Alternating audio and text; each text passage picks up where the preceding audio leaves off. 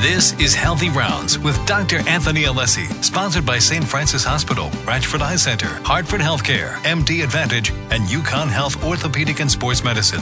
Healthy Rounds provides general information regarding medical conditions and diseases. The information is not intended to create a doctor patient relationship. You are encouraged to consult your own medical provider for advice that applies to your own medical care. And now, Dr. Anthony Alessi on WTIC, News Talk 1080, and WTIC.com. Welcome to Healthy Rounds, the show that provides you with up to date medical information and we answer all of your health questions. I'm your host, Dr. Anthony Alessi, and it's an honor to be here today. And I mean that sincerely. Uh, you know, in the world of radio, radio has gone through an evolution. And for those of you who listen to a lot of talk radio, um, you'll understand that. Um, but more and more, the people who are behind these microphones have lost sight of their responsibility. I have a tremendous responsibility here to really communicate with you and give you information to work with. And and too many people in the name of trying to be entertaining have just gone out there and really proposed a lot of lies. You know, this week, uh, let me give you an example. This week, I was in Pueblo, Colorado with the professional bull riders. And I love being with them. I mean, listen, I'm an Italian from the Bronx. What do I know about cowboys, right?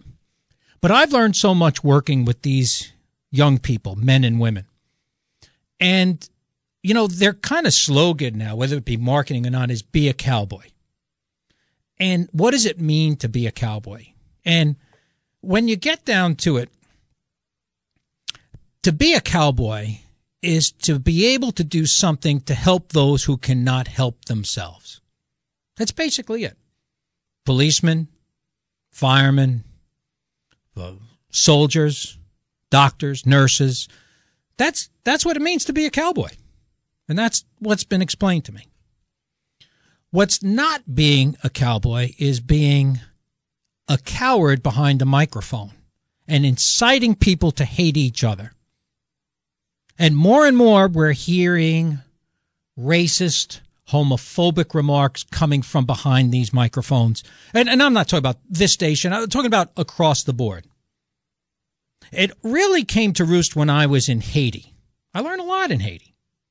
In Haiti, their radio stations, everyone listens to talk radio. That's all they listen to. No matter what vehicle you're in, wherever you are, they're listening to talk radio. Why? Because people call in and give their opinion. Now, those opinions are uncensored. You can use vulgarity. You could use whatever you want. And the talk show hosts use that to incite people. Perfect example. Someone calls into a talk radio show in Haiti and accuses my good friend Father Rick Frechette at St. Luke Hospital and said, you know, at that hospital, what they're doing is stealing people's organs. So those bodies of the dead, the women who have died in childbirth and those babies, they're missing organs. So because some lunatic calls up to talk radio and says that, suddenly the federal police are at our door inspecting dead bodies. That's the importance people put in talk radio in a country like that.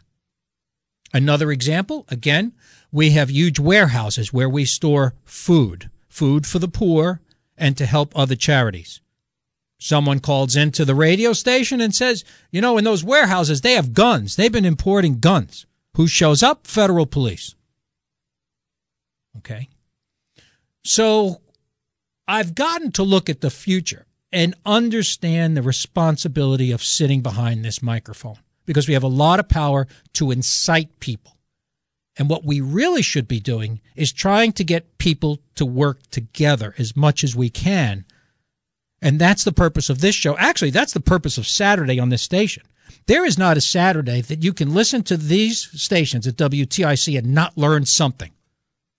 Heck, I'm not a gardener, but you know, I've learned more about gardening from those guys. So the idea is to get there to learn. And you know, when you're hearing all that rhetoric and the hate speech, just turn it off. It's about time we just turn the off button.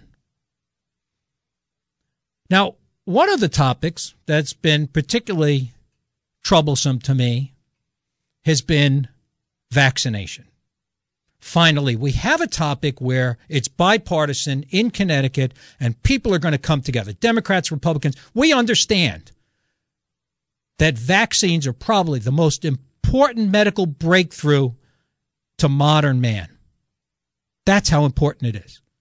And yet, yet, we have people out there saying, no vac. We don't want to force people to be vaccinated. I, I, I agree. Don't force them to be vaccinated.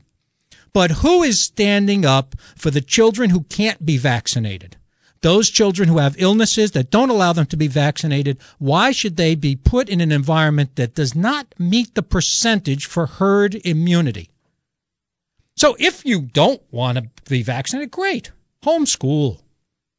Go to some other private school where they allow you.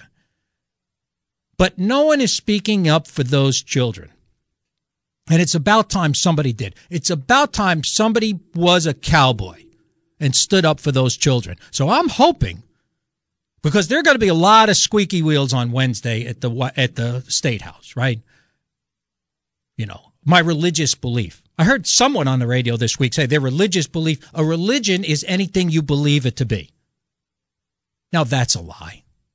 And we also know there's no organized religion that's against vaccination. So their whole argument is based on a lie and it leaves children at stake. Our most vulnerable population is at stake. So I'm asking our elected officials to start standing tall and be a cowboy. Get it together. It's about time. This day in medicine, February 15th, 1829, Silas Weir Mitchell was born. S. Weir Mitchell. Now, Dr. Mitchell was an American Civil War surgeon and a neurologist. He's one of the founders of modern neurology in the United States. And we know of him because his original work during the Civil War was in pain and pain management. He's the first person to describe causalgia, what many people know as reflex sympathetic dystrophy, that extreme pain people get in their extremities.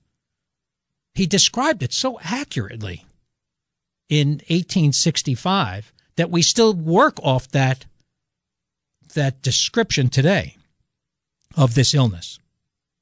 He did tremendous work. At that point, he was seeing it because those who were shot, soldiers who were shot, he he theorized that it was an abnormal connection between motor and sensory nerves that caused this dystrophy. Um, we have gone beyond that in terms of our research in it, but his descriptions are still used today. And he is one of the fathers of American neurology, S. Weir Mitchell, again, born February 15th, 1829. I've been looking forward to today's show because my guest in the studio is going to be Dr. Amre Nouh. Dr. Nouh is director of the Comprehensive Stroke Center at Hartford Hospital. He's part of the Ayer Neuroscience Institute at Hartford Hospital. And we're going to learn today. We're going to learn about stroke and how to avoid stroke. Now, we hear about hypertension, diabetes, but Dr. Nouh's specialty in stroke is looking again at vulnerable populations. Who? Pregnant women, okay, when they are at risk for stroke. He has really developed a specialty within a specialty. So we're going to be chatting with him. As always, I'm ready to take your questions. Um, as you have questions on stroke or if you want to contact me at info at alessimd.com. The phone number here, 860 522 9842 and 1 800 966 9842. You're listening to Healthy Rounds on WTIC News Talk 1080.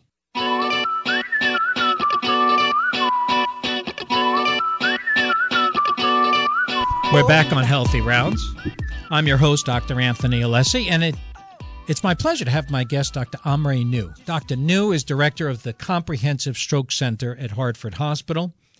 He is a neurologist specializing in stroke and uh, specifically in vascular neurology. Amre, welcome to the show. Morning. Thank you for having me, Tony. Hey, let's talk a little bit. Um, let's just give people kind of a background into your education and, and, training and how you got into the field, this subspecialty of stroke neurology. Sure. Well, uh, as you mentioned earlier, I'm a neurologist with subspecialty training in stroke. Um, so vascular neurology is, is the, basically the discipline of understanding the blood supply to the brain and all the pathology or diseases that can occur because of a lack of blood supply or bleed or any other problem that's related to circulation in the brain. So, I, the importance of this topic, I guess, is I don't think anyone listening to this show doesn't know somebody who's had a stroke. Yeah. And the numbers are fairly staggering of uh, strokes. Can you just go over some of those statistics? The statistic is hasn't changed in years. In fact, every 40 seconds in the United States, a person has a stroke. Wow. Every 40 seconds. That's about 800,000 strokes a year. And if you look at that group of people who have a stroke, one in four of those folks had a stroke before. So 25% of strokes that happen are in individuals who already had one. So it is truly a staggering statistic. What about the risk factors? Traditionally, 80% of stroke could be attributed to about seven or eight risk factors high blood pressure, cholesterol, smoking, diabetes, obesity. Those are kind of the, the things that also give you heart attacks and other types of problems with your health. So, well, interestingly, those are all controllable risk factors. Correct. So 80% of stroke is preventable because you can theoretically modify them. The non modifiable risk factors, your age, your gender, you know, those types of things, your genetics, but those really don't contribute much as compared to the other risk factors. I, I find it interesting. We're in February, which is uh, Women's Health Month, I yep. think, uh, when we think of heart attack in women. But, yeah. Uh, you know, you see a lot of women with stroke. Oh, sure. Why are they, or are they, a more vulnerable population? Yeah, in fact, I see more women uh, with stroke than men. Uh, six in ten deaths from stroke are are are women. There's a couple of uh, good reasons. Uh, first one, uh, women outlive men, so just by nature of uh, by nature of, of, of, older age and, and risk of you know having accumulating disease, you're more likely to see a stroke in a woman. But also, you know, women go through a lot from a hormonal perspective. Of course, the childbearing age, those years put them at really high risk because of all the hormonal changes that uh, it, you know that can basically disrupt or or you know predispose you to having a stroke as compared to a man. And we've made headway. I guess hypertension's been a big issue, and there have been a lot of fluctuations in the theories of what is really hypertension. Mm-hmm. And how do you approach that with a patient? What's acceptable and what's not acceptable? Yeah, I mean, high blood pressure for you know someone who's in their 40s, you really want to be very aggressive with them because they might have had just been diagnosed with hypertension. They could have been a closet hypertensive for a few years, and you really want to keep them close to normal, 120 over 80. Somebody who's in their 70s or 80s who's been having high blood pressure for years, you know, 140 is probably a more reasonable one uh, target for them. So we really have to put that in consideration. So personalized medicine really plays a role in everything. I think that's what you're saying is yeah. that medicine is because we all say, well, this is the number, but that's not the right number for everybody. And yeah, and Tony, I'm glad you brought that up because I believe the more we get more personalized care, the more we get, really get to understand every individual and what's unique about them, the more we can make a dent in the statistic.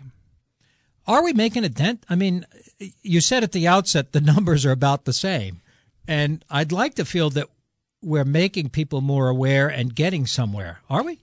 So, yes and no. So, uh, stroke used to be the fourth leading cause of death in the United States, and I think it's now the fifth for the past few years. Um, so, less people die from a stroke, but that doesn't mean they don't get it. It just means that our healthcare is caught up so that people can live longer with a disability.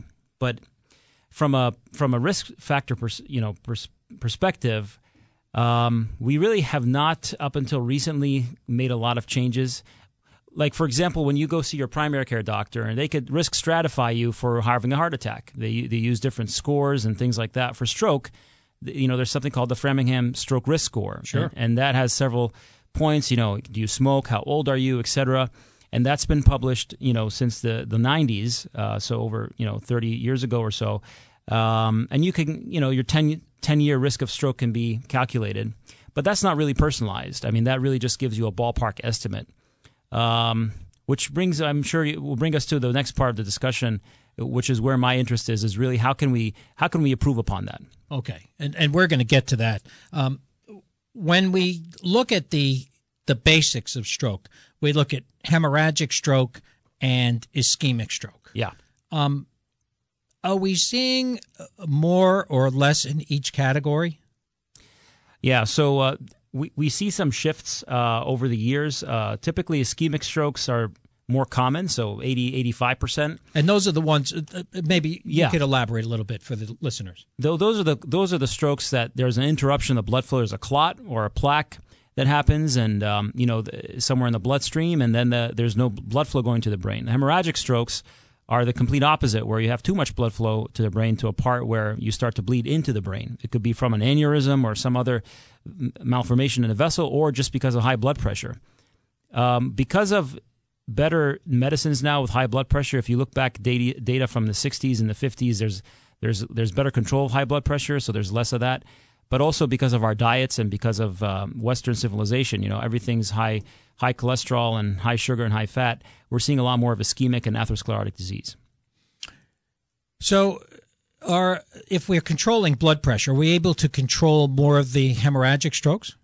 A little bit of both, yeah. Hemorrhagic strokes are primarily, you know, high blood pressure related. Uh, if they're related to high blood pressure, the ischemics, high blood pressure does, you know, put a lot of wear and tear on the blood vessels and just makes the harder, arteries much harder, uh, and you got more plaque. So it's a little bit of both, Tony. Before we go for a break, I, I guess I want to get this question out of the way, and that is aspirin or no aspirin? People, um, no, I mean, uh, uh, so uh, people have been taking a baby aspirin. We've been, well, let's put Yeah. it this way. Let's be honest. Doctors have been taking baby aspirin for a long time. It's the one thing we knew when I finished training, we knew that helped you avoid heart attack and stroke. Sure. So most doctors, if you polled people at a meeting, they were all taking a baby aspirin. Oh yeah. Should we still be doing that? You know, earlier in the show, you said people behind the mic have a responsibility. Sure. Tony, so I'm going to be responsible here. This only reflects my opinion. Uh, you know, recently there was a big study that, that came out out of out of the UK. Uh, that it was a population based study, and it found that taking an aspirin a day keeps the doctor away. Didn't really pan out. Uh, so we're starting to see some f- folks who are saying don't do it. Okay. Um, personally, for me, I think going back to personalization, there's probably a group of folks who you're probably better off taking a baby aspirin a day, and some that just because I would say no. If you if you don't have some of the risk factors, you might just put yourself at risk of bleeding. Okay. All right. Again, we're to personalized medicine. All right, we're going to take a short break, and then we're going to be back with my guest, Dr. Amre Nouh. The phone number's here, 860-522-9842 and 1-800-966-9842. We're talking about stroke. You're listening to Healthy Rounds on WTIC News Talk 1080.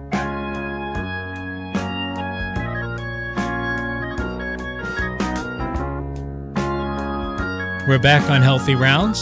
I'm your host, Dr. Anthony Alessi, and today we're chatting with Dr. Amre Nouh. Dr. Nouh is a neurologist, and we're talking about stroke, and particularly stroke in uh, women and in pregnancy. But we- we've got a couple of questions. We have Louise on the line from New Britain. Louise, you had a question for Dr. Nouh. Yes, um, maybe I missed it, but how about when speaking about women's risk factors, the um, birth control pill? Yeah, no, that's great because you see, one of the things I like about the questions are it kind of heads off the topics we were going to get to. So let's talk about it. Amre, what about birth control pill in women and stroke risk? Sure, Louise, that's a great question. Um, the birth control pill usually contains either one of two hormones or a combination of. So estrogen and progesterone is what used. Uh, there's a lot of data on on estrogen. Estrogen is uh, something that we would consider prothrombotic or something that can predispose uh, or increase your risk of stroke. Uh, earlier on, about 15 years ago or so, even more, the the doses of estrogen in those pills was relatively high, so about 100, I think, uh, micrograms or something. Um, and now it's less than 50. In fact, there's something called low dose and ultra low dose combinations where it's only 10 or 20 usually a 50, 50 micrograms or below is, is acceptable in regards to stroke risk. It's been a topic that's been extensively studied over the past 10 years. Uh, progesterone is not uh, believed to be associated with increased stroke risk, and in fact, a lot of women are on the progesterone only uh, pills. But just to come back to Tony, the question about aspirin, so and personalized medicine, Sure. this ties in very nicely. Let's say we have a woman who has migraine headaches with aura, meaning has migraines and has the typical, you know, uh, warning signs with the dark spots or the flashing lights or all that type of thing. So they have a and they have a known history of migraine with aura. Um, if you're going to take estrogen containing pills, actually the recommendations and the guidelines are to take aspirin Okay. because migraine and aura plus estrogen increases your risk of stroke. Wow. Louise, thank you for the call. Okay, thank you. Thank you. Uh, next, we have Gene from Harwinton. Gene, you had a question about stroke. Yes, good morning. How are you today? Doing great. Excellent. Okay, I am a stroke victim. It's been uh, oh, it's been three years ago now, and I had a stroke that was um, an aneurysm in my brain, and it affected my left side, my left arm, and my left leg. Now they tell me that the more time goes by, the less chance that I'll get any better. Is that true? What do you think, Omri? So, uh, Gene, nice to nice to meet from you. I'm glad to hear you're you're uh, you survived that. Um, and uh, Barely, yeah, barely. yeah, yeah, that's rough. Uh, typically, the, everybody's different. I mean, there's uh, something called neuroplasticity, and you know, usually the first year is where, if you look at everybody, the the progress is is most in regards to your recovery. Was that what you experienced too in the first Well, year? I, I went. I was nine months in a nursing home, and I they got me. Uh, they actually got me back up and walking again. oh, you know, congratulations! I walk with a walker, and Great. I spend a lot of time in a wheelchair. But uh, my my left arm is. I can move it, but it's as far as functioning, it's it's of no value. Yeah, the key item really is is getting up and walking, right? Because we know that people who are sitting for extended periods of time uh, carry a higher risk. So, uh, Gene, the best thing you're able to do, the biggest step they made in your rehab was getting you walking again, even with assistance. Um, so, I, I think my advice at this point would be to just keep walking and keep the rehab going, um, because that is going to be a plus overall in your recovery. Okay, Hey. all right. I, I am. I, I walk. I they fitted me with a brace on my leg, which helps. Yep, absolutely. And I can walk if I if I have someone to hang on to. I can walk on my own. That's great. and do it. But you know, it's yeah, I can walk with a walker, but it's got to be good ground. Do it. Just It's got to be level. But Is- but is- I just was curious if I'm if I'm can look forward to any good recovery or not. um, I think that the issue really is uh, maintaining as best you can. Okay, because the more sedate you come, you know, the people start saying, you know, sitting is the new smoking. Okay, and you got to get up and, and move. And as long as you're moving, you may see some improvement. But the goal here is not to lose any ground. And I think you're doing all the right stuff, Gene. Keep Well, up the good so, work. So far, I'm I'm I'm managing it okay. It's not easy, but I'm doing it. Keep it up, buddy. Thank you. All right. Thank you. Omri, let's uh, talk about pregnancy. Okay, pregnancy and stroke. Because let's face it, uh, you know, me uh, from a general neurology standpoint, when you see a pregnant woman come through the door, you're just like shaking your head because you know that they are vulnerable to so many things neurologically. Of course. and and fortunately, there are people like you that I could refer them to. But um, can you talk a little bit about it? Sure. I mean, pregnancy is uh, is something that puts a, a strain on, on a woman's body from so many different perspectives physical, mental, but also physiologically. Everything changes. Um, and because of the hormonal changes, you know, the, the, the chances of having stroke do go up. Um, the blood becomes more thick, and, uh, you know, women are at risk of having clots in the veins even of the brain too, not just in the in, in the arteries. Um, you know, sometimes unfortunately we do see women who come in with maybe a, the worst headache of, of their life during pregnancy, and it's a venous clot in the veins. It's just because the blood is so thick and takes a long time to circulate. Uh, so, and that's compounded by you know vomiting and and dehydration and things like that. So. Um, I think that I think that women who are pregnant should keep themselves hydrated, of course, for so many reasons. But the stroke risk does go up, Tony. Eh, so after a stroke, so Yeah. Gene brought the topic up. You know, it used to be that you had a stroke, you had a stroke, and, and I'm old enough to remember that. Okay, you had a stroke, there was nothing to do. But you mentioned neuroplasticity, and we'd be remiss to not talk a little bit about the rehab and what to do, and not and how important that is. Yeah. So yeah, it used to be like that, and in the past few years, I would say I'm I'm lucky in my life to see the, the advances. You know, somebody now who has a blockage in their artery, if they come to the hospital, uh, they could potentially get a procedure up to 24 hours from symptom onset. based on their you know profile. If they have a lot of brain tissue to save um, and a small amount of stroke that happened, then they could be somebody who could get a procedure done, and and we do that at Hartford. We do that well. Um, and they, they have a much better outcome. In the past, folks like that would come in and unfortunately, you know, have a devastating outcome. Specifically to rehab, early rehab, aggressive rehab in the first three months is key. Um, there's a lot of new technologies that have been assisting with rehab, such as walk aid devices and other devices that can help with the hand function. And I would say the first three months up to six months is is really key. Focusing on not being depressed is important during the rehab function, uh, rehab time uh, and keeping your moods up. We see folks who are with a positive attitude tend to even recover more physically better. It does something to their brain. It really does, Tony. It changes the way their, Sure. their brain responds. Is it hard? I mean, I, I get the impression that we have a real shortage of good rehab in terms of, I mean, some people go to a nursing home. Sure.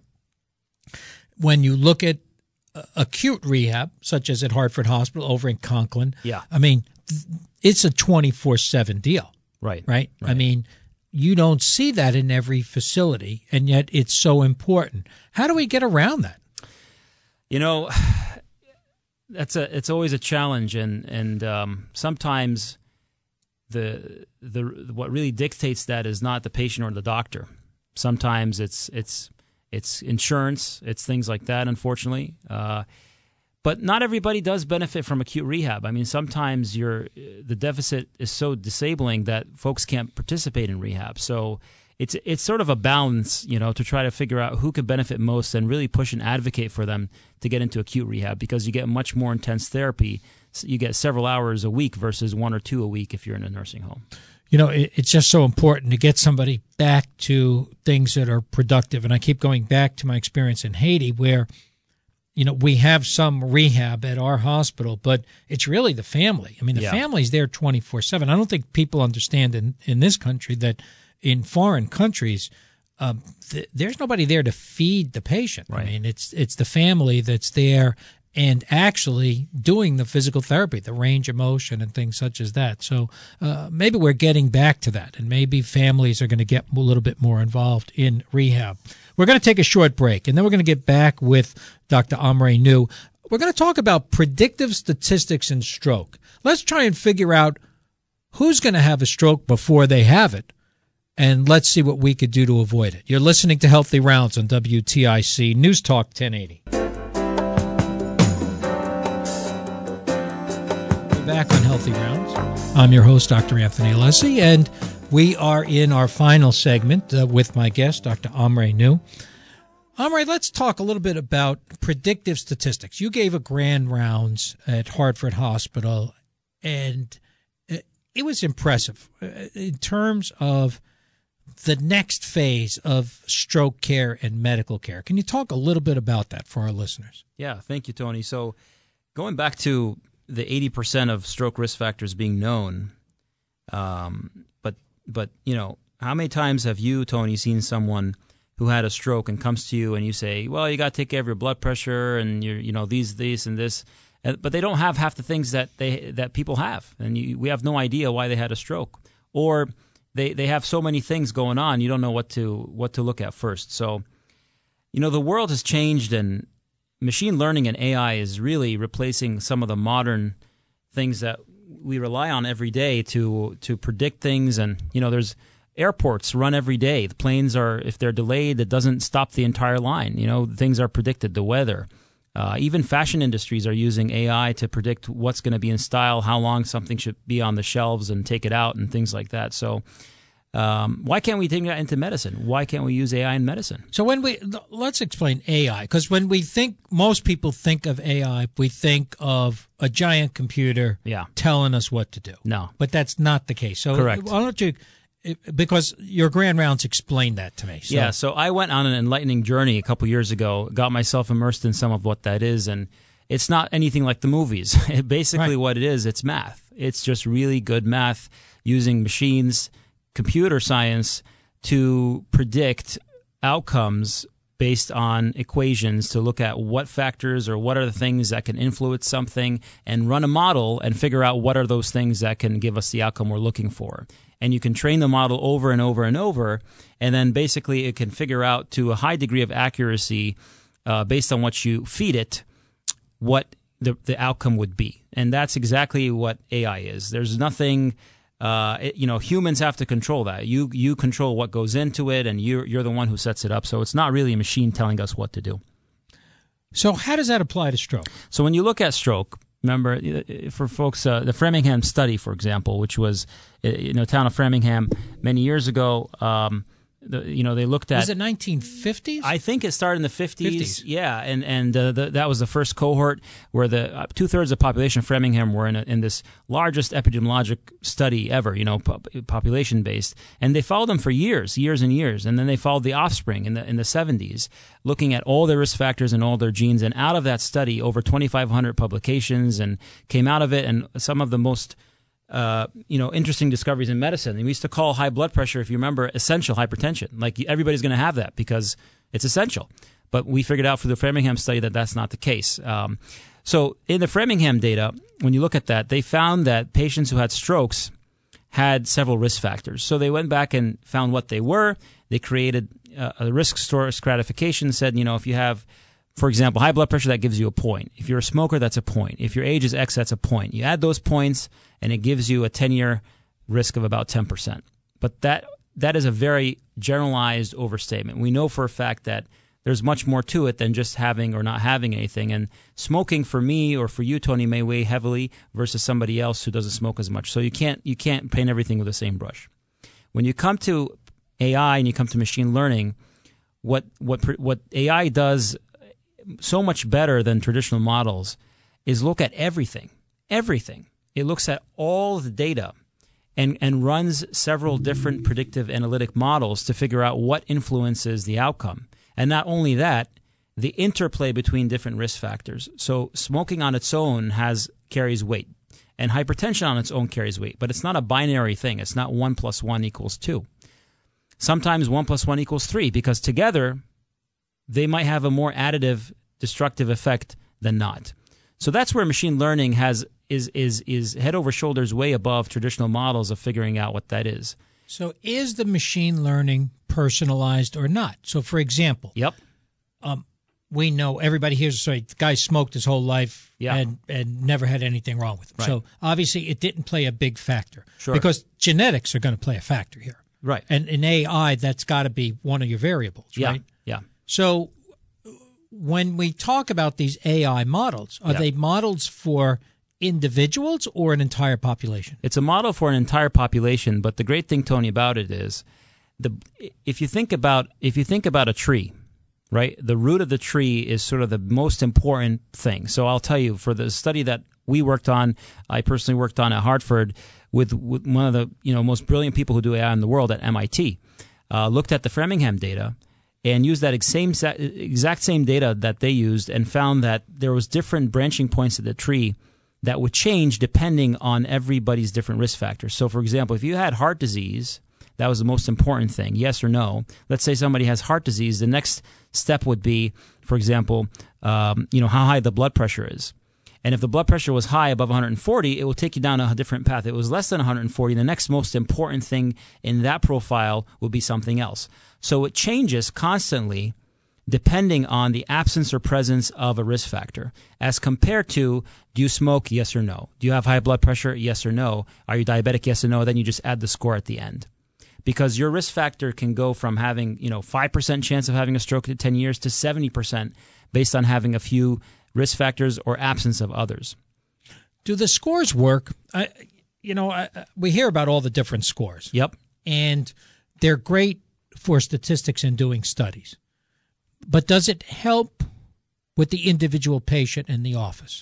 That's exactly what we're doing now. Um, so essentially, if today, Tony, you saw someone with with with you know potential for stroke and asked you, "Hey, doc, I have these risk factors. What's my risk of having a stroke?" You know, for example, atrial fibrillation. We know there's a CHADS VAS score. You could tell them exactly right. what the risk would be. Uh, that's not personalized. They'll give you a ballpark estimate. Yep. But nobody waited for 30 years to validate that.